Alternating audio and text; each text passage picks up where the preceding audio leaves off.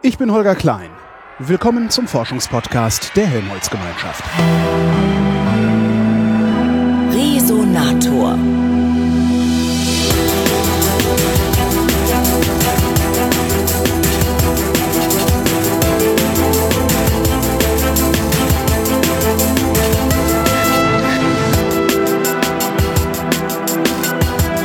Jülich am Forschungszentrum Jülich treffe ich Andreas Offenhäuser. Der ist Direktor des Institute of Complex Systems und am Peter Grünberg Institut im Bereich Bioelectronics. Hallo, Herr Offenhäuser. Hallo. Habe ich das richtig äh, bezeichnet jetzt gerade? Das ist, Ja, so kompliziert es ist, das ist richtig. das ist ziemlich viel. Äh, Was machen Sie da alles? Nee, fangen wir noch früher. Wer ist eigentlich Peter Grünberg?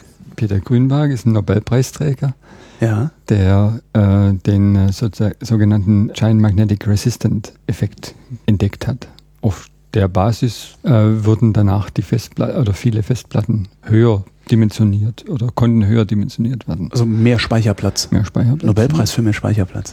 Nobelpreis für mehr Speicherplatz. Ja. Heißt dieses Institut so zu Ehren Peter Grünberg oder Genau. machen Sie tatsächlich auch die Forschung, die er begonnen hat, weiter?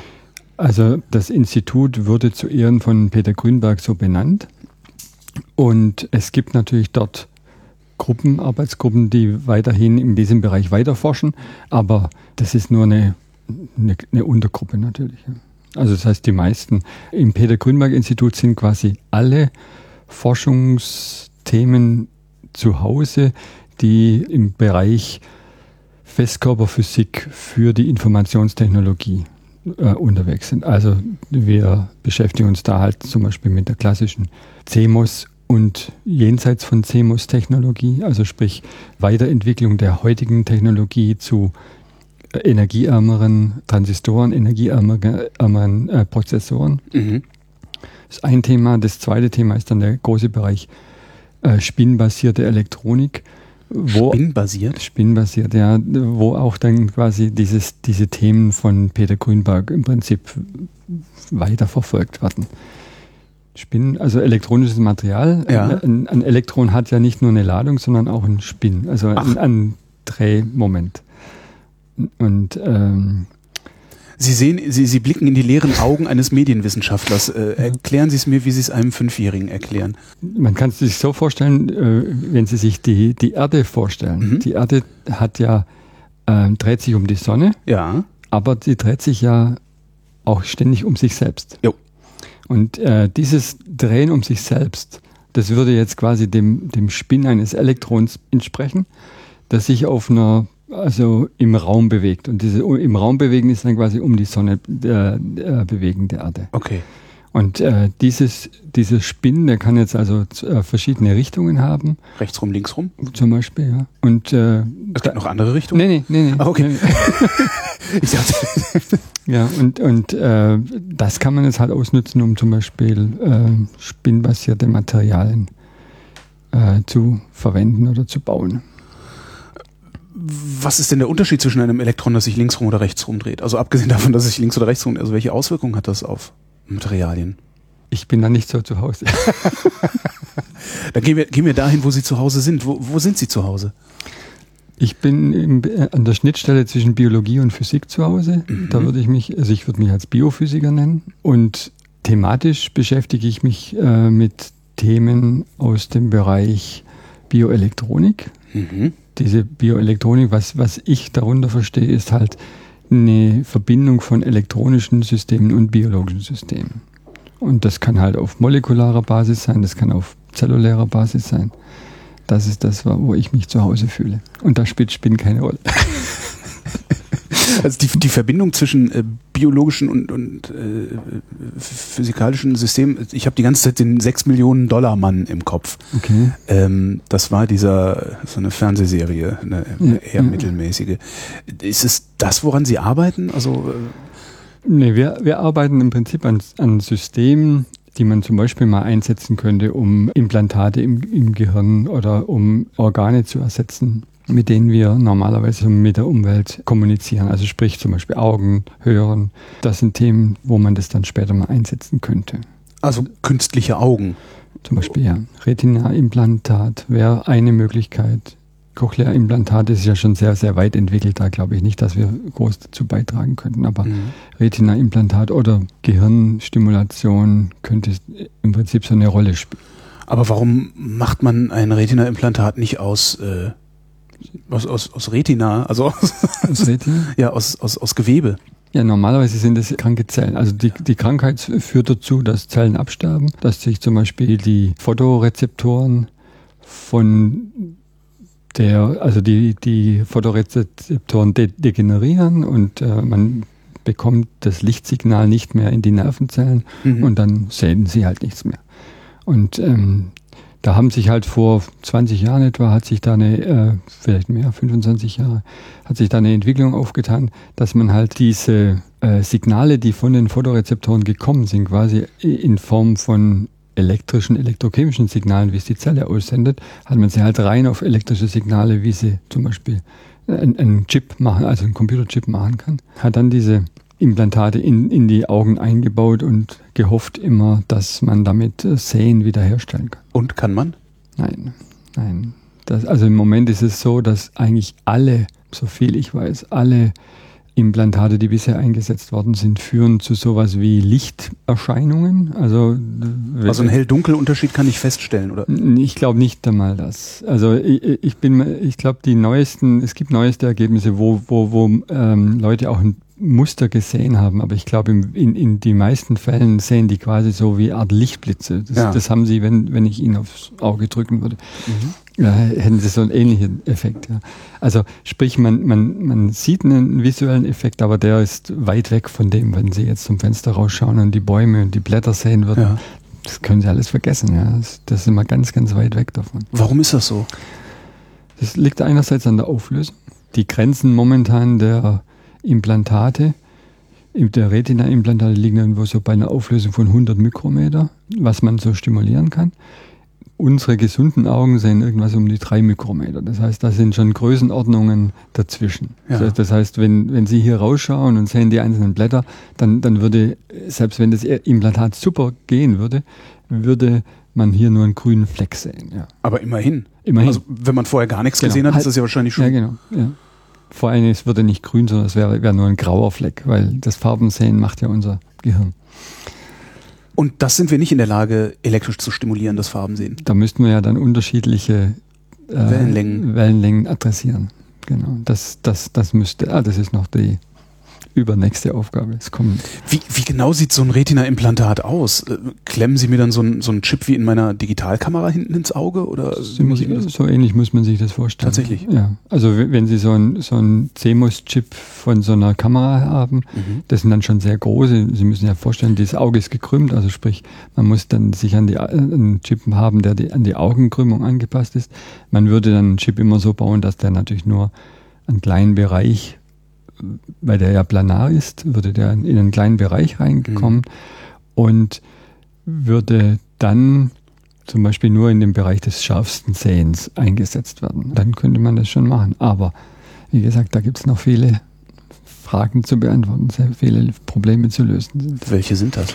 Abgesehen von der Auflösung. Auflösung ist das eine. Das zweite ist dann zum Beispiel, dass halt die Retina ein neuronales Netzwerk ist und nicht einfach so linear funktioniert wie wie man das vielleicht am Anfang gedacht hat. Man, man hat hier also am Ort XY einen Lichtreiz ja. und überträgt den jetzt in die nächste Nervenzelle, der, die, die, die dem Ort XY am nächsten ist. Und dann wird das Gehirn sozusagen automatisch sagen, okay, am Ort XY war jetzt ein Lichtblitz, also mhm. ein Lichtereignis. Sondern ähm, das, das findet halt eine ganz komplizierte Signalverarbeitung schon in der Retina statt. Und die muss, müsste man ja besser verstehen, um überhaupt dann ähm, das ausnutzen zu können. Was genau bedeutet neuronales Netz? Das heißt, das sind äh, äh, eine Vielzahl von Nervenzellen, die miteinander über synaptische Verbindungen kommunizieren. Und das, die können, dadurch können sie zum Beispiel ähm, stimulieren oder auch hemmen. Mhm. Das heißt also, wenn ein Signal kommt, heißt es das nicht, dass das Signal einfach durchgereicht wird äh, wie in einer Signalkette oder so, sondern dass es auch verstärkt wird, äh, verändert wird, gehemmt wird, nur weitergeleitet wird, wenn zwei Signale zusammenkommen. Und, und, oder drei oder vier, auf die Art und Weise. Haben Sie schon verstanden, wovon abhängt, ob das Signal gehemmt wird oder nicht? Oder verstärkt wird oder nicht? Also wir forschen jetzt nicht genau an der Retina. Also Ja. unsere, unsere, ähm, unser Fokus liegt ja im Bereich sozusagen die Schnittstelle zwischen Zellen und elektronischen Bauelementen zu erkundigen. Aber diese Arbeit könnte natürlich mal für sowas wie für ein Retina-Implantat interessant sein. Es gibt natürlich viele, viele Leute, die, die sind in der Retina sozusagen zu Hause. Die kennen jede Verbindung, äh, da gehören, also ähm, das würde ich von mir weisen, da wäre ich nicht kompetent. Aber es, ich glaube, da gibt es schon sehr viel Bekanntes. Aber das Problem ist ja, dass man ja in der Regel von einem Krankensystem ausgehen muss. Das heißt, wenn man das gesunde System kennt, heißt es ja noch lange nicht, dass ich dann auch einem Kranken dann helfen kann. Weil das kranke, das kranke System, das wird, da wird, wird die, Ver, ähm, die Verschaltung sicherlich sich sehr schnell verändern. Weil bei Nervenzellen, die quasi keine Aufgabe, keinen Input mehr bekommen, keine Signalprozessierung mehr machen, die werden sich andere Aufgaben suchen und dann werden die anfangen, in der Retina neue Verbindungen wahrscheinlich einzugehen. Aber, aber das, also ich, das ist spekulativ. Ja. Gibt es, gibt es einen Bereich, wo Sie an der Schnittstelle forschen, wo Sie schon weiter sind oder zuversichtlicher sind als beim Retina-Implantat? Hm. beim, beim Retina-Implantat, ich bin nicht zu pessimistisch. Also ich denke mal, Ja. da wird sich, das wird sich in den nächsten Jahren, nächsten fünf Jahren, wird sich da sicherlich eine große Entwicklung tun.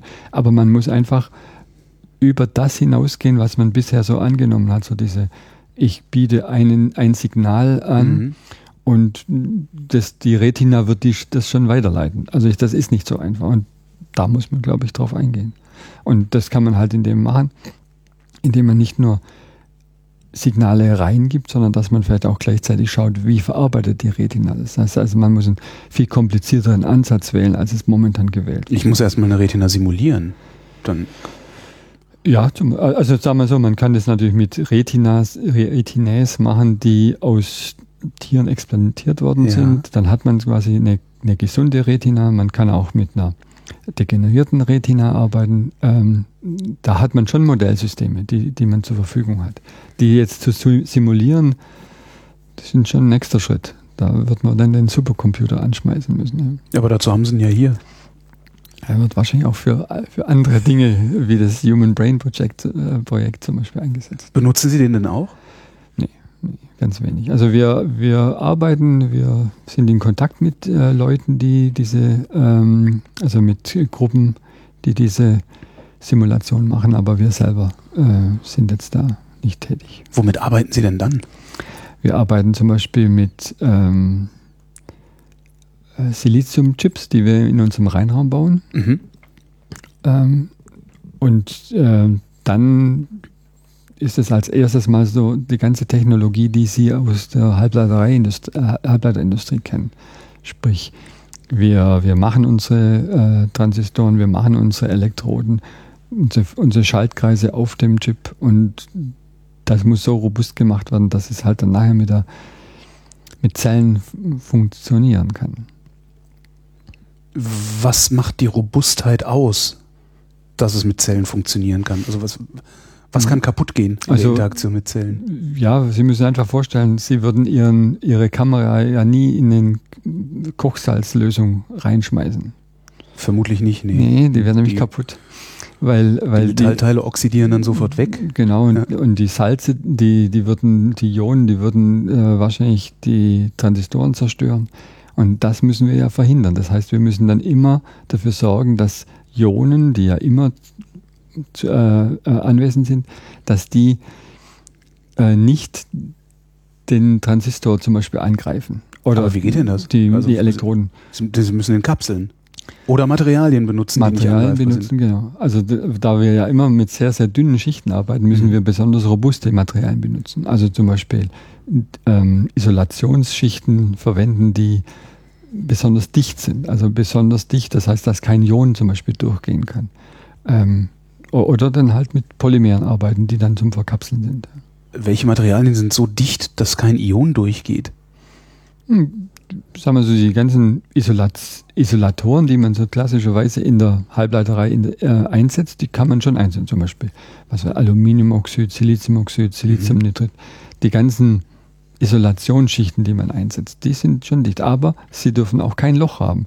Und dieses Loch stört uns mehr, weil das das Ende des Bauelements ist, als zum Beispiel jetzt vielleicht in der Halbleiterei ein Loch an einer, irgendeiner Stelle, die das nicht funktions äh, ist. Ja. Wenn Sie Halbleiterei sagen, das klingt das so, als würden Sie nicht zur Halbleiterei gehören, aber Sie gehören doch auch dazu. Ja, oder, natürlich, gehören Sie? Natürlich, ja? Okay. Ja, ja. Ich dachte, es gibt noch eine geheime Halbleiterei dahinter oder so. Wenn Sie so einen Computerchip jetzt nehmen und den an Zellen oder mit Zellen in Verbindung bringen, wie, wie machen Sie das? Ich habe jetzt auch so ein ganz naives Bild im Kopf, dass, dass sie im Grunde einfach das Ende der Zelle da dran schweißen mm, oder sowas mm. oder dran löten. Schön, aber schön wär's. Ja, genau.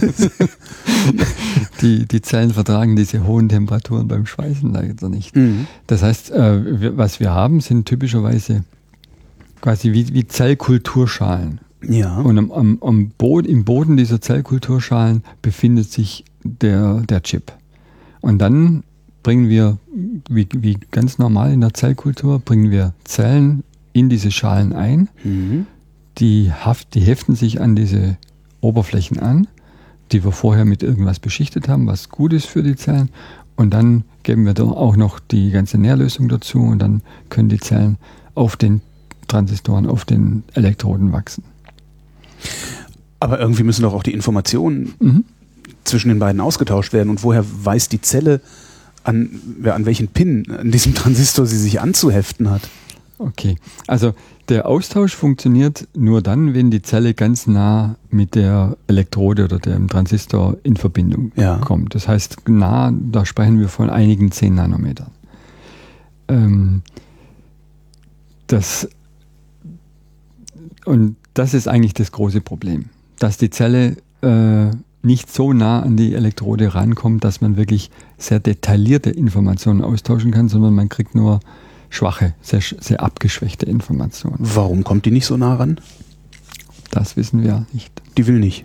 Die will nicht. Die müssen wir austricksen. Ah ja. Und da, da sind wir auf der Suche nach Tricks. Aber mhm. die richtigen Tricks haben wir noch nicht gefunden.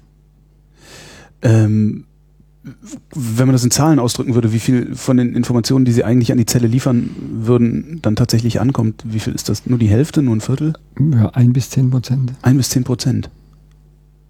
Können Sie einfach das Signal verstärken? Nicht unendlich, weil ähm, also beim, beim Stimulieren, da, kann, da hat man halt so Grenzen. Ja? Da hat man immer die Grenzen des Materials. Ich kann ähm, zum Beispiel, wenn ich jetzt eine normale Metallelektrode einsetze zum Stimulieren, dann muss ich verhindern, dass dabei Elektrochemie passiert. Also sprich, dass ähm, Sauerstoff oder Wasserstoff entsteht durch Wasserspaltung. Mhm. Das, das, also ja, Elektrolyse. Strom in Wasser. Ja. Elektrolyse typischerweise. Ja. Wenn Sie das machen, dann, dann erzeugen Sie nämlich Gas und die Zelle, die wird dann weggedrückt. Mhm. Oder wenn Sie das in einem Gewebe machen, müssen Sie überlegen, was machen Sie mit dem Sauerstoff und dem Wasserstoff in dem Gewebe. Also sprich, man, man ver versucht zu vermeiden, dass man dieses Fenster, das sogenannte sichere Wasserfenster, überschreitet. Und das sind die Grenzen bei der Stimulation. Mhm. Da kann man natürlich jetzt Materialien suchen, die ein möglichst großes Wasserfenster haben.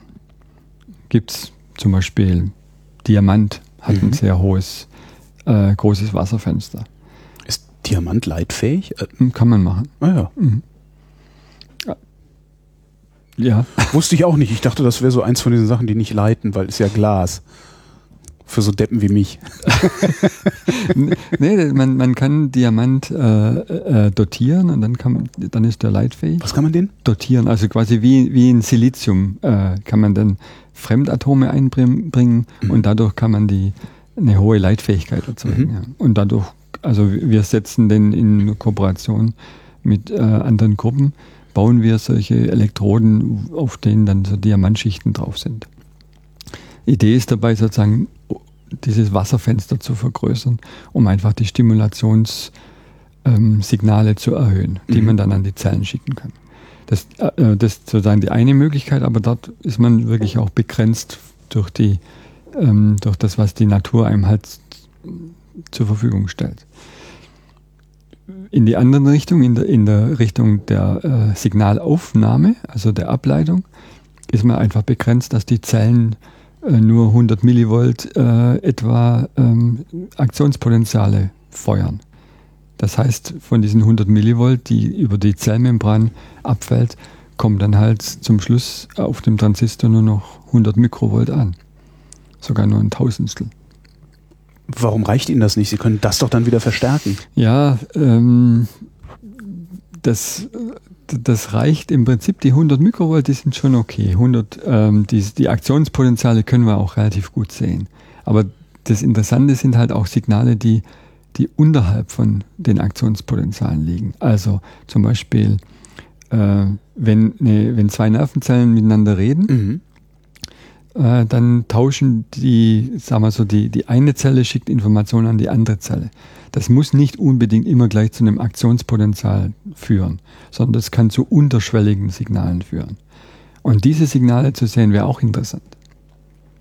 Ich glaube, das habe ich nicht richtig verstanden. Also die eine Zelle, die schickt ein elektrisches Signal an die andere Zelle. Ja, aber das äh, übertragen wird über eine chemische Synapse in der Regel. Ja, ja. Aber die, die, die Empfängerzelle leitet daraus nicht unmittelbar eine Handlung ab. Richtig sondern die. Sondern ist im Zweifelsfall nur so ein versetzt dich mal in Aufmerksamkeit, genau, da hinten könnte gleich was kommen. Noch was kommen. Und weil halt typischerweise auch mehrere Zellen mit einer Zelle kommunizieren, ist ja diese Signalverarbeitung in der Regel nicht eine 1 zu 1 Signalverarbeitung, sondern eine 3 bis 10 zu 1 Signalverarbeitung oder vielleicht noch höher. Mhm. Und deswegen summieren diese Zellen, diese Inputs immer auf. Und das heißt, wenn mehrere dann kommen, dann gibt es erst ein Aktionspotenzial. Jetzt will man aber auch sehen, was passiert denn schon, wenn, wenn nur eine ein kleines bisschen was feuert. Und ähm, sieht man sogenannte äh, äh, Übertragungen über die Synapse, könnte mhm. man dann beobachten. Und das wäre auch interessant zum Beispiel. Das kann man in der, also kann man im Moment überhaupt nicht. Das, das wäre, das ist das eine. Dann gibt es sowas wie noch Oszillationen, also quasi nur Schwankungen vom Ruhepotenzial ja. der Zelle. Wäre auch interessant zu sehen. Auch das kann man mit den heutigen Techniken nicht machen. Welche Techniken brauchen wir dafür? Haben Sie da schon eine Idee? Also eine also, vage Ahnung, in welche mhm. Richtung Sie, Sie gehen müssen? Also was wir machen müssen, ist im Prinzip die, äh, die, die, die Kopplung zwischen Zelle und Elektronik verbessern. Und das kann halt nur passieren, indem man ähm, entweder diesen Abstand zwischen Zellmembran, hm. der, der so einige zig äh, Nanometer groß ist, verkleinert. Oder dass man sagt, man überlistet die Zelle und, und dringt vielleicht in die Zelle ein und kann so ein bisschen aus dem Inneren raushören.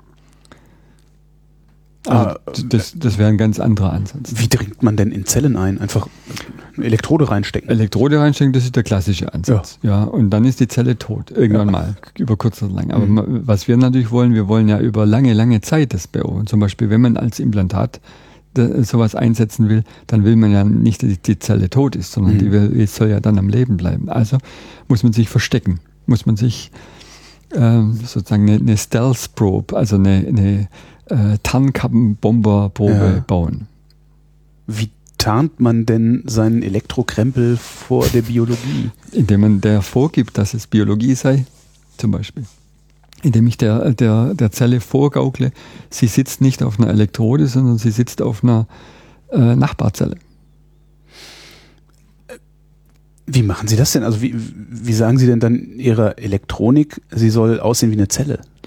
Indem ich sie mit mit äh, Material beschichte, das eigentlich so zellähnlich ist. Also, so, so dass es die Zelle gar nicht erkennt als Elektronik. Das ist die Idee. Also realisiert haben wir es noch nicht. Aber da, daran arbeite ich noch die nächsten paar Jahre. Was für Material ist das dann? Das sind also Lipidschichten im Prinzip, also Lipidmembran äh, setze ich dazu ein. Das letzte Mal, als ich Lipid gehört habe, war bei irgendeiner Hautcreme, glaube ich. Ja, Was genau. ja, also Lipide äh, sind die Grundbestandteile der Zellmembran. Mhm. Also jede Zellmembran ist im Prinzip aus Lipiden aufgebaut, in dem dann noch Proteine, in der noch Proteine eingebaut sind. und dadurch so Signalweiterleitung passiert. Mhm. Also das Grundmaterial ist, sind die Lipide und das sind eigentlich nichts anderes als Isolatoren.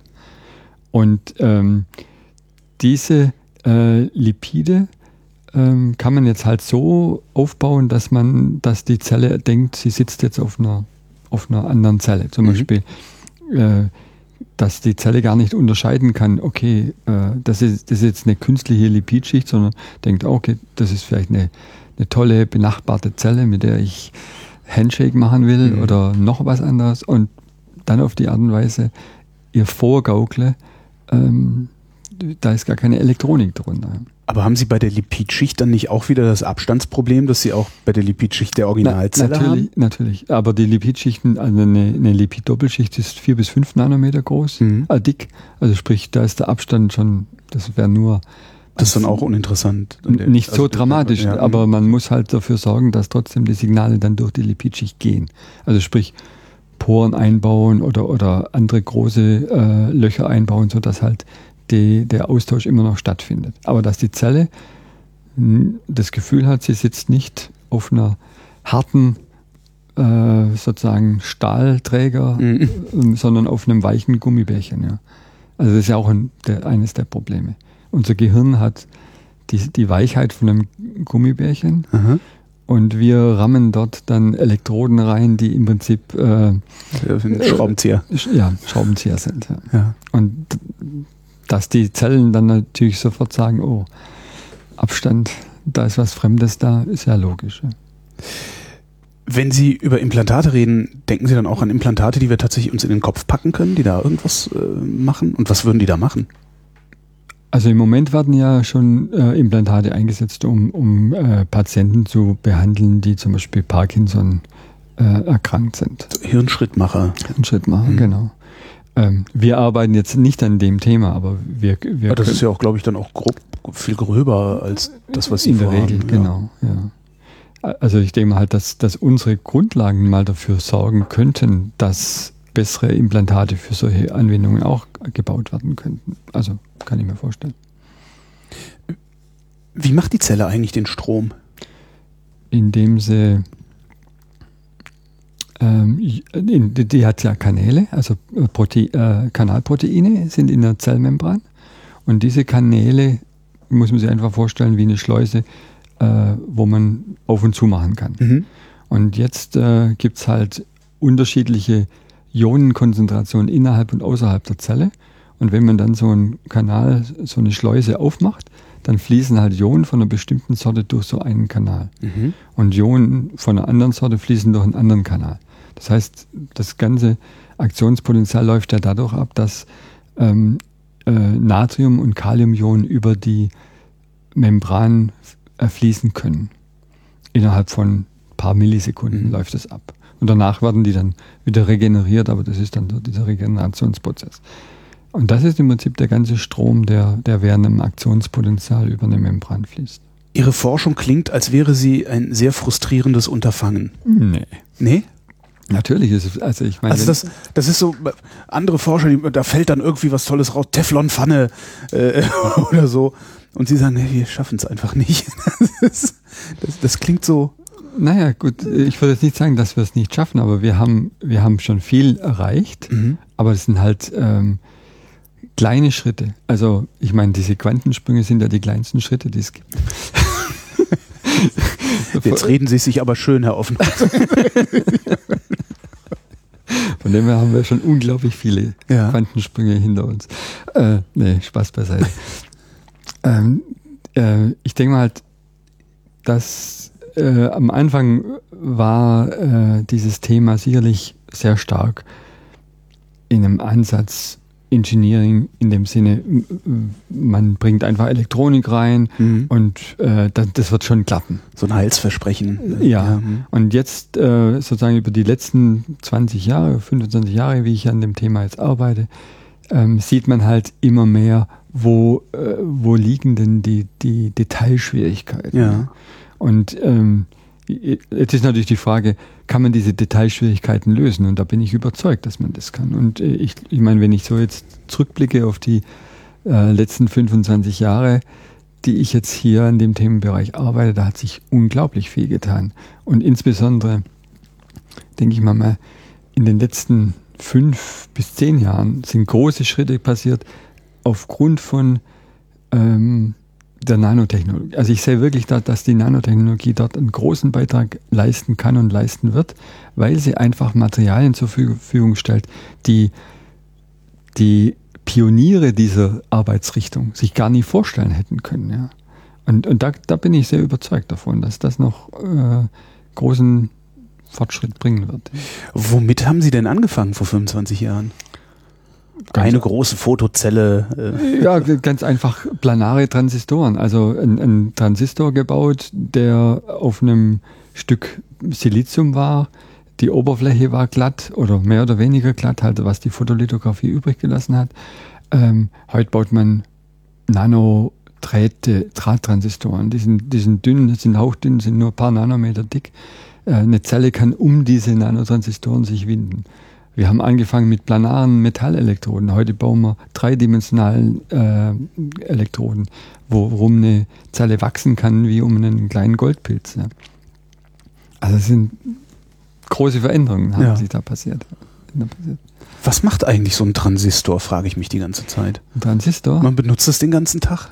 Ja, also ein, ein Transistor kann man sich einfach erstmal vorstellen wie ein Schalter. Also ja. so wird er eigentlich auch bei, bei uns, bei den ganzen äh, Bauelementen im Computer eingesetzt, dass er einfach Informationen oder ja, Informationen schaltet. Mhm. Äh, lässt sie durch oder lässt sie nicht durch. Man kann aber auch, der, der Transistor ist aber auch ähm, möglicherweise, den kann man auch als analoges Bauelement einsetzen. Das heißt, wenn man eine, eine Spannung an, an einer Elektrode, dem sogenannten Gate-Elektrode, wenn man da eine Spannung anlegt, dann verändert man den Strom durch den Transistor. Jetzt können Sie sich vorstellen, diese Spannung kann auch von der Zelle angelegt werden. Mhm. Also eine, eine Veränderung der, der, der, Spannung am Gate von der Zelle erzeugt, verändert den Strom durch den Transistor. Und das ist das, was wir dann auch messen können. Also das heißt, das, das ist dann im Prinzip eine Art analoges Bauelement. Sowas macht im Prinzip auch ihre in ihrer Kamera ja. der, der CMOS-Sensor, den sie drin haben.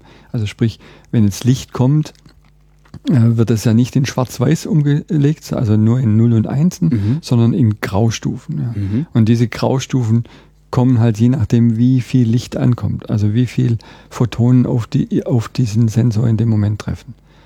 Und so müssen Sie sich das auch vorstellen, wie viele wie viel Signal die Zelle auf so einen Sensor bringt, ja. gibt es dann halt unterschiedliche Grauwerte. So kann man sich das vorstellen. Woran forschen Sie gerade konkret? Gibt es irgendwie eine, eine Anwendung? Anwendung, also wir arbeiten an zwei Projekten, äh, wo wir eine Anwendung sehen. Das ist ja. einerseits äh, arbeiten wir mit äh, Kollegen in der, in der Uniklinik in Aachen äh, an einem Retina-Projekt, also wo es wirklich darum geht, die, die heutigen Retina-Implantate zu verbessern, mhm. indem man zu, zu einer dreidimensionalen Elektrodenstruktur vielleicht kommt. Ähm, das ist so eine Idee.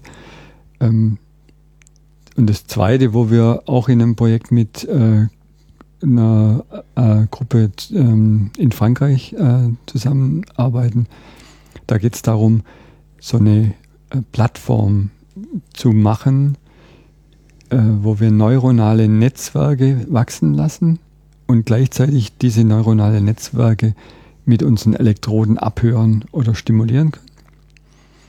Und diese, äh, diese Netzwerke, die sind quasi in so, so, man kann sich es vorstellen, wie in zwei Kammern wachsen die. Ja? ja? Und diese zwei Kammern sind verbunden mit ganz kleinen, dünnen Kanälen. Mhm. Und in diesen Kanälen wachsen dann nur noch die, ähm, die Nervenzellfortwächse, also die Axonen und die Dendriten. Mhm. Und jetzt kann man sagen, man hat in der einen Kammer eine Population 1 von Nervenzellen und in der anderen Kammer eine Population 2 von Nervenzellen. Und diese beiden Nervenzellen könnten zum Beispiel sowas, sowas darstellen wie im Gehirn auch, wo man Gruppen von Nervenzellen hat, die mit anderen Gruppen von Nervenzellen kommunizieren. Und die Idee jetzt ist, an diesen, an diesem Modellsystem quasi zu testen, was ruft neurodegenerative Erkrankungen hervor. Und da gibt es zurzeit sowas wie eine Prionentheorie. Das heißt, die Nervenzellen werden regelrecht von kranken Proteinen infiziert. Mhm. Und diese Infektion läuft entlang dieser Verbindungen zwischen den Nervenzellen. Und dafür wollen wir das zum Beispiel jetzt einsetzen. Also einfach nur um zu gucken, ob das tatsächlich so ist, wie also Theorie bestätigen. Theorie bestätigen, ja, genau, genau. Aber man kann es dann natürlich auch äh, zum Beispiel einsetzen, um zu sagen, okay, was könnte ich denn jetzt tun? Um diese Prionenübertragung zu hemmen. Zu hemmen. Um die, die, die Nervenzellen zu schützen, könnte ich auf, an der Art, äh, auf die Art und Weise zum Beispiel äh, Medikamente auch testen. An infizierten oder äh, an sich infizierenden Systemen. Ja. Und was ist der Vorteil von 3D-Elektroden im, im Netzhautimplantat? 3D-Elektroden äh, hat den, hatte den, hätte den Vorteil, dass man jetzt nicht nur sozusagen mit einer äh, Schicht von Nervenzellen, die, äh, also die Retina, also die Netzhaut, muss man sich ja vorstellen, ist, ist äh, geschichtet wie sozusagen äh, ja, wie, wie die Erde äh, in verschiedenen Schichten. Ja. Mhm. Und in jeder Schicht sind unterschiedliche Nervenzellen. Mhm. Und äh, jede dieser Nervenzellschichten ist für hat unterschiedliche Charakteristikas. So, und jetzt kann man halt sagen, momentan versucht man ja nur äh, mit einer dieser Schichten zu kommunizieren. Also entweder mit den Ganglionschichten, das sind die ganz unten, also die ganz nahe zum Licht sind, oder den Bipolarzellen, die ganz weit weg sind. Wir, wir wissen aber nicht, was zwischen den vielen Schichten passiert. Was wir, äh, die Idee, die wir also hier verfolgen, ist, dass wir nicht nur Information in eine dieser Schichten reinbringen, sondern auch zuhören, zuschauen, was passiert mit der Information in den weiteren Schichten. Und dazu ist halt eine dreidimensionale Struktur interessant, die dann in diese unterschiedlichen Schichten reingeht und reinhört. Mhm. Und das, das ist so ein Ansatz, den wir daran dabei verfolgen. Könnten Sie eigentlich auch eine Retina um Ihre Elektronik herum wachsen lassen, sodass Sie also praktisch ein äh, ja, also so ein, wie nennt man das denn, so ein Twitter-System haben, was ja. sie dann implantieren könnten? Also Wachsen von Nervenzellen machen wir auch, mhm. aber äh, jetzt die Retina sind ja, das ist ja ein dreidimensionales Schichtsystem. Mhm. Äh, und dazu müsste man ja unglaublich viele Schritte kontrollieren können.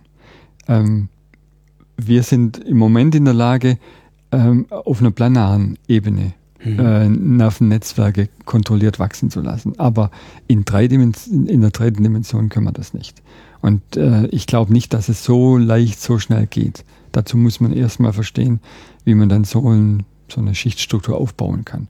Wie man überhaupt das Wachstum kontrolliert. Also wie, und, wie, und wie man die, in die DNA eingreift, damit die Zelle so wächst, wie sie soll, oder? Oder wächst sie automatisch, wie sie soll? Man muss der Zelle dann halt entsprechende Signale geben. Ja. Dann wächst die quasi, weil die das ja äh, im Prinzip in ihrem Programm drin hat mhm. und kann auch dann Verbindungen mit den anderen Zellen ein, äh, aufnehmen. Aber ähm, äh, das Problem ist halt, diese Signale kann, können wir halt momentan nur in, zwei, in der zweiten in zwei Dimensionen mhm. aufbringen, aber nicht in der dritten Dimension. Und da tut man sich dann schon schwer.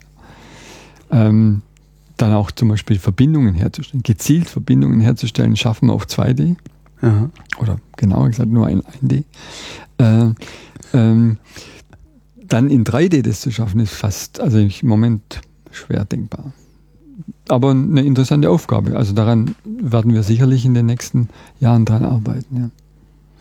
Was für ein Wissenschaftler muss man eigentlich sein? Also was für, was für ein Forschungsgebiet muss man oder für eine Disziplin muss man äh, äh, studiert haben, um das zu machen, was sie tun? Also ich bin von Hause aus Physiker, ja. habe Physik studiert, äh, habe mich aber sehr früh für die Biophysik interessiert, weil ich das also Physik anzuwenden, um biologische Systeme zu verstehen, fand ich sehr spannend. Mhm. Ich denke mir schon, dass der Physiker einen gewissen Vorteil hat äh, in diesem Arbeitsgebiet, aber ohne die Zusammenarbeit mit den Biologen, die wir auch bei uns in der Gruppe haben, oder den Elektrotechnikern oder den Chemikern, würden wir nie vorankommen. Mhm. Wir brauchen eine interdisziplinäre Arbeitsgruppe. Und äh, diese Art von Arbeitsgruppe, die können wir uns schon auch nur fast hier schaffen, also in so einem Umfeld. Was ist das Besondere an dem Umfeld hier?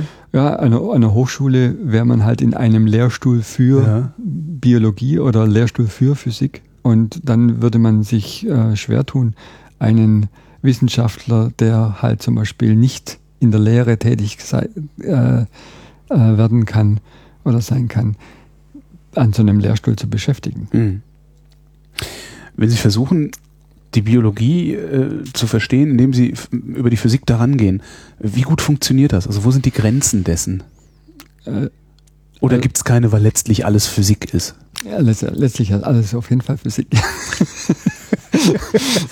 ähm, nee, ich glaube, äh, der Physiker hat es deswegen leichter, weil die Biologie ähm, äh, also ich beschreibe sie als eine horizontale Wissenschaft. Mhm. Die besteht aus ganz, ganz vielen Blöcken, die aneinander geschichtet sind. Die mhm. bauen natürlich schon aufeinander auf, aber nicht so stark wie die Physik. Die Physik ist eine vertikale Wissenschaft. Mhm. Wenn Sie unten den untersten Teil nicht verstehen, verstehen Sie oben dann nichts. Ja. ja. Und deswegen kann ein Physiker kann sozusagen kleine Aspekte der Biologie verstehen ohne die gesamte Biologie verstehen zu können. Ja. Ja, aber er kann den kleinen Ausschnitt, den er braucht, den kann er sich zurechtlegen, sage ich es mal so. Er wird das auch falsch machen, aber es reicht für die, die, äh, die, die sagen wir so, für die tägliche Arbeit. Ja. Ähm, deswegen glaube ich halt, dass, dass der Physiker von Hause aus eigentlich die gute, eine, eine gute Voraussetzung ist für dieses, für dieses Arbeitsgebiet, weil er einfach äh, sozusagen den, den physikalischen Grundstock mitbringt, aber dann muss er natürlich interessiert sein und bereit sein, äh, in diese ja, schwab, schwabblige Geschichte reinzugehen, was eigentlich der typische Physikstudent nicht machen möchte. Aha. Sind schon, ich glaube immer, das sind schon spezielle Leute, die zu uns kommen, die bereit sind, mit so weichen, nicht definierbaren Dingen zu arbeiten, wie wir es machen. Gab es da bei Ihnen ein Schlüsselerlebnis, das dazu geführt hat, zu, zu dieser Bereitschaft? Nee, kann ich, kann ich eigentlich, ich, also ich kann mich nicht erinnern, dass es so war. Ich, ich fand es einfach spannend. Ich fand es spannend, dass man ähm, Biologie, die, die, die, die, die uns halt vielleicht in der Schule als was besonders Komplexes und Schwieriges und schwer zu definierendes äh, äh, erklärt wurde, dass man das doch auch mit Physik erklären kann. Dass man halt äh, zum Beispiel Moleküle untersuchen kann, mit physikalischen Methoden und dann aber auch beschreiben kann mit physikalischen Methoden.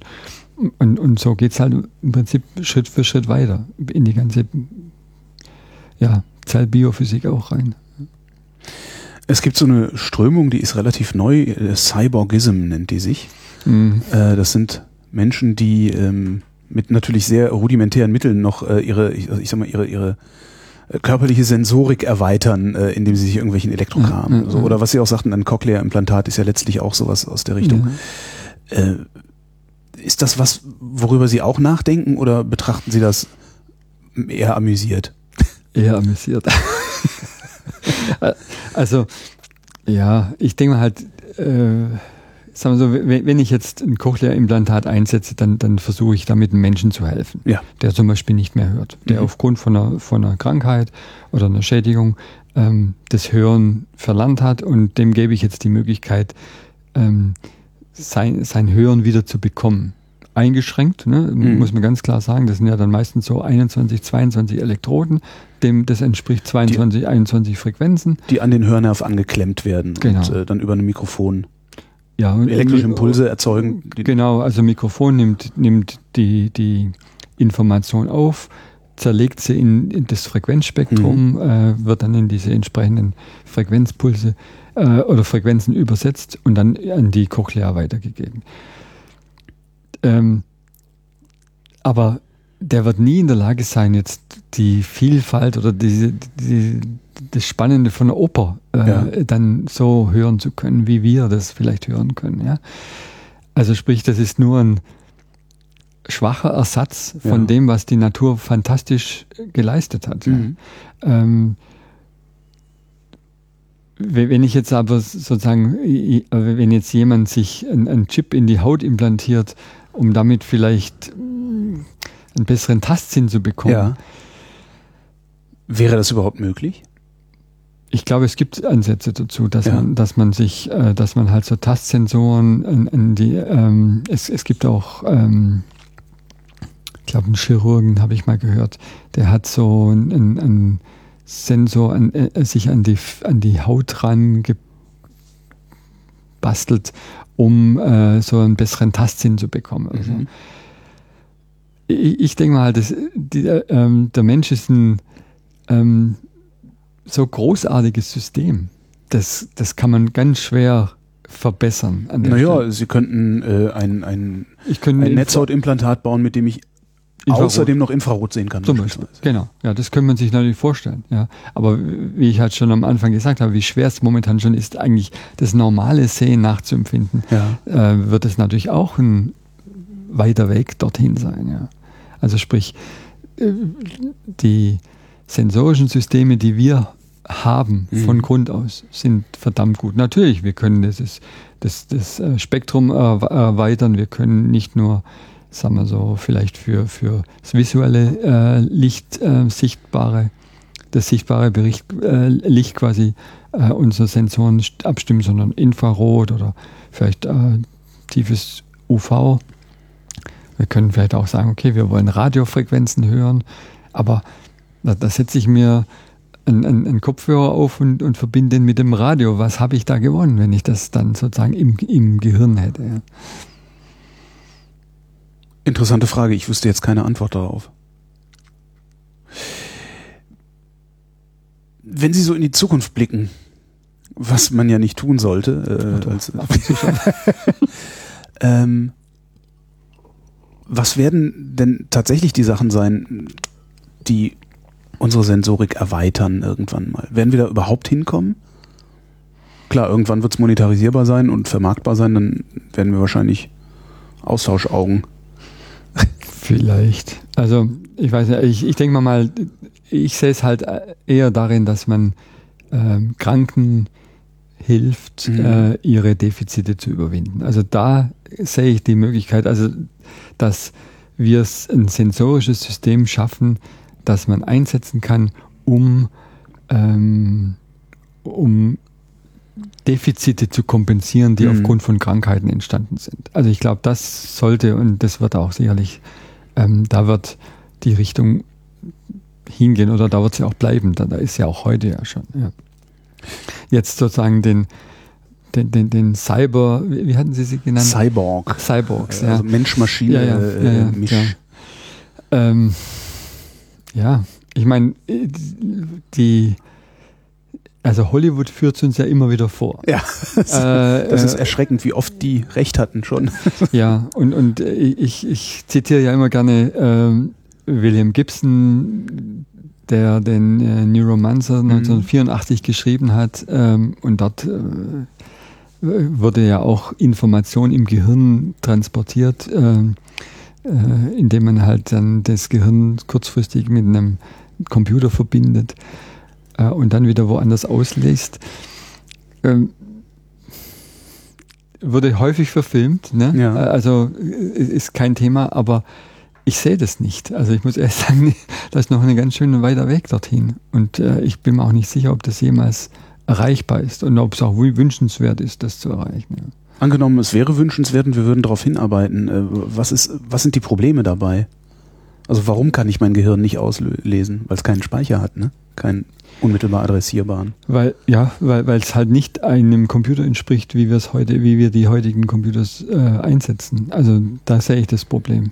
Das, ähm, das, das, also das Gehirn ist ja ein parallel arbeitendes System.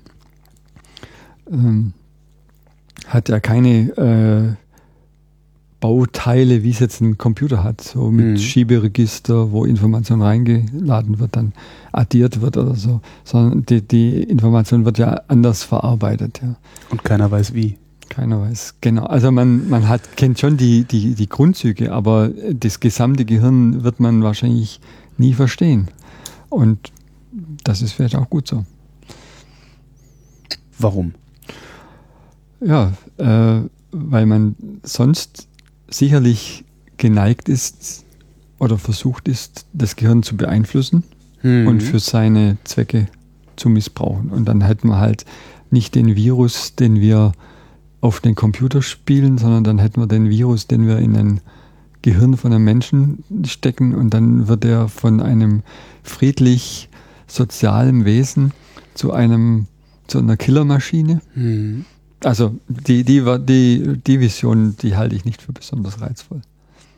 Ich meine, Gehirnwäsche ist natürlich auch in die Richtung. Aber das ist natürlich ja, aber lang das ist halt ungleich aufwendiger. Genau. Äh, ja, ja. Wenn wir es verstanden hätten, könnten wir halt ganze Menschenmengen genau. gleichzeitig genau. infizieren. Ja. Mhm. Ähm, geht das, was Sie machen, also auch andersrum? Also wir nehmen, wir nehmen das, das Licht und übersetzen es in ein elektrisches Signal fürs Gehirn. Könnten Sie rein theoretisch sich vorstellen, auch äh, ein, ja, so ein bioelektrisches System zu bauen, das sprechen kann? Also, dass die Signale in die andere Richtung leitet? Die Frage wäre, wozu? Ne? Nee, äh, Im Prinzip ist es schon in die Richtung, dass man sagt, okay, ich will Informationen abgreifen. Dann, mhm. dann heißt es also, ich lese Informationen aus dem Gehirn aus. Und das ist natürlich dieses, was ich vorher beschrieben hatte. Telepathieautomat, ne? Also okay, ja, ja, so, okay. ja, ja, ja, Wenn ich das lesen könnte, was ich spreche, könnte ich es halt auch übertragen. Genau. Oder ich meine, das gibt es ja auch schon, dass man äh, Systeme hat, ähm, das, das äh, zum Beispiel Querschnittsgelähmte. Ja. Denen wurde ein, ein Chip ins Gehirn eingepflanzt ähm, und mit diesem, die konnten dann quasi mit Gedanken allein über diesen Chip mit einem Computer kommunizieren. Zumindest Rechts-Links-Informationen. Äh, ganz einfach. Also zum Beispiel, Sie konnten sich vorstellen, dass Sie, dass Sie einen, einen Cursor auf dem Bildschirm hin mhm. und her bewegen. Sie konnten E-Mails schreiben. Also es gab einen, so einen Fall, der konnte E-Mails schreiben. Der, der, konnte einzelne Buchstaben annavigieren. Genau, an, und, äh, annavigieren, okay. genau. Ich dachte, er ja. konnte Nee, nee, nee, nee. so weit E-Mails denken. E-Mails denken, das ist oh, Gott sei Dank ja. nicht so, ja. Wird man ja noch mehr E-Mails kriegen. Stimmt. äh, also diese Richtung gab es schon und es gibt ja auch mhm. ähm, äh, es gibt ja auch äh, Experimente, wo, man solche Chips dann äh, zum Beispiel bei Affen implantiert hat, denen dann eine Handlung erlernt hat. Also sprich zum Beispiel, die sollten was greifen und dann wurden sie belohnt und äh, dieses Greifen wurde dann mit dem Chip erstmal aufgenommen mhm. und später wurde dann dieser Chip, äh, also dann, dann äh, wurde der Arm von dem Affen blockiert und er hat nur noch gedacht, ich will jetzt dieses, diese Frucht greifen. Ja. Und jetzt hat dann quasi der Chip ausgelesen, diesen, diesen elektrischen Impuls hier, mhm. hat dann dieses Signal an, über einen Computer an einen Roboterarm gegeben und dieser Roboterarm hat dann die Frucht gegriffen und hat sie zum Mund geführt. Also sprich, sowas wäre natürlich für Querschnittsgelähmte eine ideale äh, Geschichte. Ja? Dann, dann, könnten die sich selber helfen, ohne dass sie jetzt äh, vielleicht noch äh, mit irgendwelchen Hilfsmitteln, wie jetzt momentan gibt es, glaube ich, sowas wie Gesicht bewegen, einen, mhm. einen Taster oder so, dann können die rechts, links drücken. Das wäre natürlich wesentlich einfacher und eleganter. Also in der Richtung kann man sich sicherlich auch vorstellen, dass man ähm, einen, auch dort Menschen helfen kann, die Defizite haben. Also die zum Beispiel querschnittsgelähmt sind oder sich nicht mehr helfen können, die nicht mehr sprechen können mhm. äh, auf die Art und Weise. Ähm, Wäre das Auslesen von Informationen aus bestimmten Gehirnarealen auch interessant, na klar. Aber das wäre dann der nächste Schritt nach Ihrer Grundlagenforschung. Das würde dann wahrscheinlich ganz andere Leute sich solche Dinge überlegen. Also sagen wir so, es sind immer die Leute, die, die diese Sachen dann einsetzen und anwenden, werden sicherlich immer äh, im Bereich der Medizin sein, denke ich mir. Und wir können nur die Grundlagen liefern, um diese Schnittstellen zu verbessern, mhm. wie wir es jetzt heute machen. Ähm, das wird, äh, ich denke mal auch, es wird ja schon zum Teil eingesetzt. Also in Amerika, äh, denke ich mal, gab es schon einige Experimente in diese Richtung, wo mhm. man, wo halt, äh, wie gesagt, Querschnittsgelähmte äh, so einen Chip äh, eingepflanzt bekamen und dann halt für eine gewisse Zeit ähm, kommunizieren konnten. Ja. Aber bis sich das sagen wir so äh, groß verbreitet, da, da, ist noch viel Arbeit notwendig. Weil das Problem ist halt einfach, dieser Chip ist einfach ein, ein äh, Fremdkörper im, im Gehirn. Und da sind wir wieder bei dem Schraubenzieher, äh, den wir ins, in Gummibärchen reinstecken. Mhm. Ja. Also sprich, die, das, die, das Gehirn wird sich wehren gegen so einen Schraubenzieher. Also müssen wir dem wieder vorspielen, dass, ich, dass es eigentlich eine äh, freundliche Zelle ist, äh, die mit äh, der anderen Zelle Kontakt aufnehmen will. Also sprich, dort ist auch noch viel Arbeit zu leisten. Mhm. Im Moment geht sowas nur für ein paar Wochen gut und dann ist die, dann reagiert die, das Gehirn mit einer Verkapselung von diesen Implantaten. Wann würden hier bei Ihnen die Sektkorken knallen? Wenn wir ein Signal direkt aus der Zelle ableiten können und äh, wir die Zelle da ausgetrickst haben, indem wir sie ihr vorgaukeln, sie würde eigentlich in Wirklichkeit nicht auf einer Elektrode sitzen, sondern auf äh, einem äh, freundlichen Zellsystem. Wie lange brauchen Sie noch dafür? Ich hoffe, ich habe noch genug Zeit. Worüber haben wir zu reden vergessen? Dass es natürlich viele Aspekte der Bioelektronik gibt, die jetzt nicht mit Zellen zu tun haben. Sondern? Sondern zum Beispiel Moleküle. Also wir, wir können ja auch äh, Sensoren bauen, die in der Bioelektronik zu Hause sind. Ja. Also zum Beispiel. Das müssen wir jetzt erklären. Ja. Also mit Zellen, das kann ich noch verstehen. Ja. Äh, äh, also zum Beispiel hat, äh, hat jedes äh, biologische System äh, oder biologische Molekül hat eine elektrische Ladung. Mhm.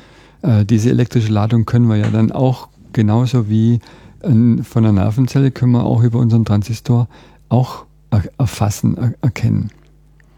Und können dann das einsetzen, zum Beispiel, um einen Sensor zu bauen der diesen, diese, äh, dieses Molekül detektieren kann. Und das würde mir nutzen, wobei? Zum Beispiel äh, einfache Biosensoren zu bauen, die DNA, Proteine erkennen oder Antikörper erkennen und so weiter.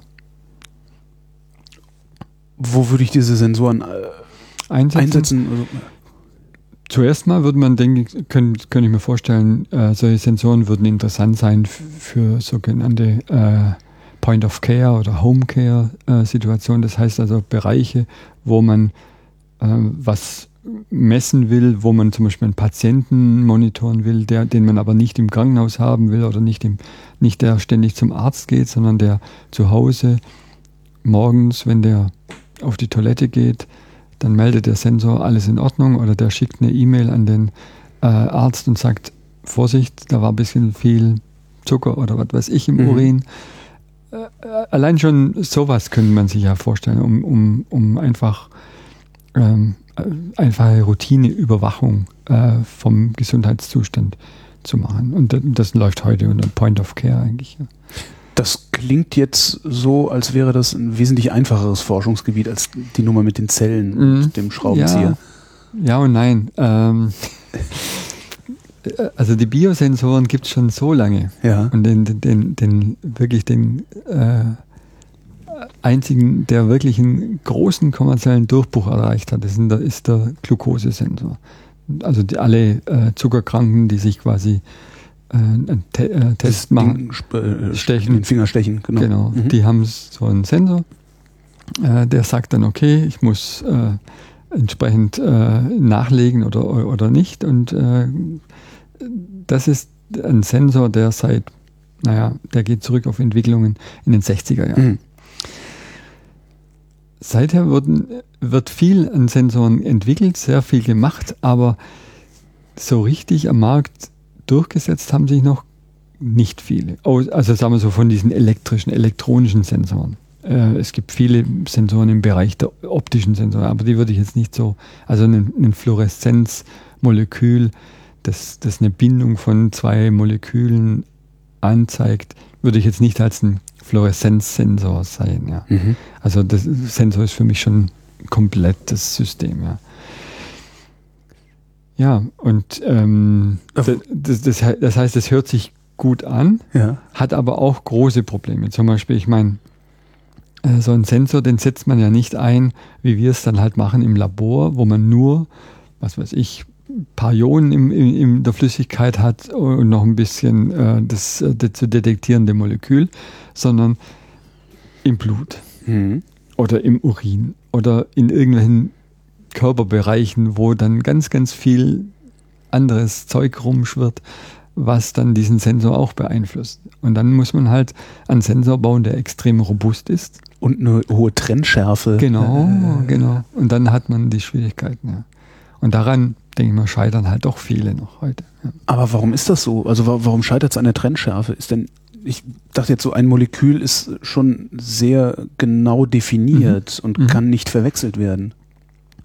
Ja, aber äh, äh, der Sensor kann ja nicht unterscheiden, manchmal nicht unterscheiden, welches Molekül jetzt kommt. Also es kann sich zum Beispiel ein anderes Molekül an den Sensor anlagern, mhm. ähm, verbotenerweise, mhm. aber es lagert sich an und dann meldet der Sensor ja. Und in Wirklichkeit ist es ein Nein-Signal. Mhm. Also sprich, äh, diese, dieser Unterschied zwischen äh, richtig und falsch, den will man ja nicht äh, haben. Man will ja nur ein richtiges Signal haben. Mhm. Ja. Sprich, wenn Sie zum Arzt gehen, wollen Sie ja nicht sagen, ja, mit äh, 75-prozentiger Sicherheit äh, sind Sie krank. Sie wollen sagen, entweder ich bin krank oder ich bin gesund. Ja. ja. Und, und so, wie, so soll ja der Sensor dann auch aussagen, ich bin also der hundertprozentige Treffsicherheit. Und das ist halt im Moment die Schwierigkeit. Dann brauchen wir mehr Sensoren.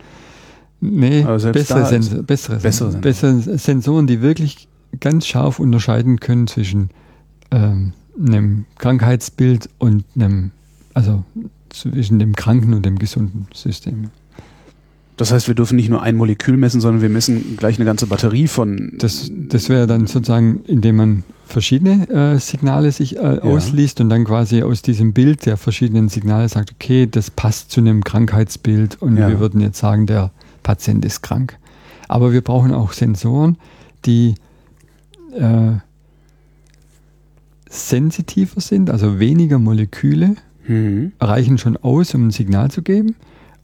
Oder die halt schärfer sind. Das heißt, dass zum Beispiel keine falschen Signale auf dem Sensor landen äh, aufgrund von äh, unspezifischen Reaktionen.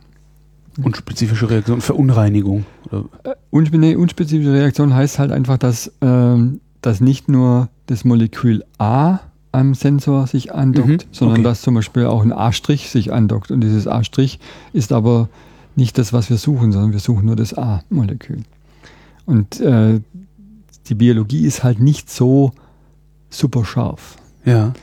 Die, die, die, die äh, Bindungskräfte zwischen Molekülen sind ja nicht extrem starke Kräfte, sind ja im Prinzip so, wenn man so sagt, so eher die schwächeren Kräfte, mhm. wenn man auf der Skala der physikalischen Kräfte äh, hingeht. Und das erlaubt es halt dann auch, den falschen Molekülen zum Beispiel mal eine, zu, zu, einer Bindung an ein äh, Fängermolekül zu gehen. Und das sind dann so die, die Schwierigkeiten, die man dann in der Bereich der Sensorik hat. Noch so ein Ding, wo wir noch Na, meilenweit, noch meilenweit entfernt ja, sind. wo sind wir denn dicht dran? Gibt es denn nicht irgendwie so das, das, das, das große, die große Erfolgsgeschichte? Dicht dran. Also ich denke mal, bei, bei, bei, in, in, in der Grundlagenforschung, glaube ich, hat man immer einen, einen langen Weg. Mhm. Und ich glaube auch nicht, dass man da dicht dran an einem Produkt ist. Also ähm, das reicht doch dicht dran an einer Erkenntnis. An einer Erkenntnis, ja. Ich glaube, da, das, das, da hat man viel gelernt in den letzten Jahrzehnten. Also ganz toll. Also ich glaube, die, die ganzen, was weiß ich, die letzten 200, 300 Jahre in Naturwissenschaft sind fantastisch. Äh, und es wird ja immer der steiler, ja. Der mhm. Erkenntnisgewinn nimmt ja so schnell zu, dass man gar nicht mehr dem Ganzen folgen kann. Äh, aber es erzählt sich nicht so schön wie das eine große Ereignis. Das eine große Ereignis, die, die, die Teflonpfanne. Ne? Genau, die Teflonpfanne. Die, die natürlich eigentlich nur ein Abfallprodukt der Weltraumforschung. Forschung war, ja. Habe ich neulich beim DLR behauptet, fanden die irgendwie nicht lustig. Ich glaube, das war auch, das ist auch nicht richtig. Das ist nicht richtig. ist, darum habe ich es beim DLR behauptet. Ich glaube, das war, äh, das war auch so einer von diesen Meldungen, die damals von der NASA verbreitet worden sind, um die Weltraumforschung zu rechtfertigen wahrscheinlich. Wahrscheinlich war es eher das Werbefernsehen, das ja, ja, ja, Ich denke mal, also ich sehe so, die, ähm, sagen wir so, es wird sicherlich immer wieder interessante Biosensoren geben, ob man die jetzt in Millionenstückzahl verkaufen oder in kleinen Stückzahlen.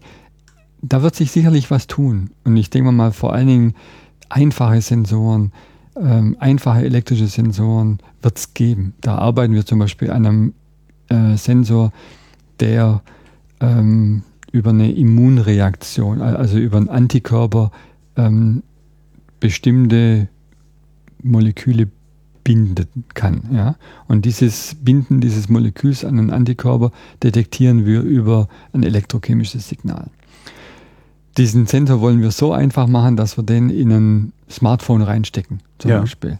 Und äh, dann hat jeder, der ein Smartphone hat, kann quasi zu Hause messen oder irgendwo, wo er gerade ist, äh, ob jetzt zum Beispiel dieser, äh, dieser, äh, dieses Molekül, nach dem er sucht, in der, also in Blut oder im Urin oder im. Das muss ich über mein, mein Telefon pinkeln. Nee, über den Chip, den, den, den man dann hinterher äh, ins Telefon steckt, ja. Ach so, okay, so ein externes ist alles klar. Ich, genau. Was genau können Sie damit erkennen oder was genau hoffen Sie damit erkennen zu können? Also, also wir, ähm, wir, wir hatten da dran gedacht, zum Beispiel äh, Malaria zu, zu äh, äh detektieren. Ähm, ob jetzt jemand an Malaria erkrankt ist. Aber der Markt ist ähm, weit weg von hier. Also der Malaria-Markt ist halt in Afrika und nicht so in Deutschland. Äh, und deswegen richten wir uns gerade momentan auf, auf andere Bereiche aus, zum Beispiel Insulin oder äh, äh, also äh, Anwendungen, die einen breiteren Markt auch hier in Deutschland zum Beispiel hat. Ja. Um es überhaupt hinterher verkauft zu kriegen oder um, die, um es akzept, für die Akzeptanz. Um es eigentlich an den Markt äh, wirklich zu verkauft zu bekommen, ja klar. Ja. Sonst, weil sonst ist es halt wieder sehr akademisch, das Ganze. Ja. Also da sehe ich auf jeden Fall, also das ist so im Bereich der Sensorik. Im Bereich der Implantate denke ich mir auch, dass die nächsten Jahre ähm, da eine, eine sukzessive Verbesserung bringen werden. Und das wird dann schon irgendwann mal auch zu den Durchbrüchen führen, dass dann nicht mal heißt, ja, der Patient aus Finnland hat äh, für so und so viele Minuten ein kleines Muster gesehen, ja. sondern dass wirklich die, die 80-jährige äh, Oma, die blind ins Krankenhaus gegangen ist, rauskommt und sagt, oh, da draußen sehe ich Autos. Aber das wird noch ein Weilchen dauern. Andreas Offenhäuser, vielen Dank. Ja.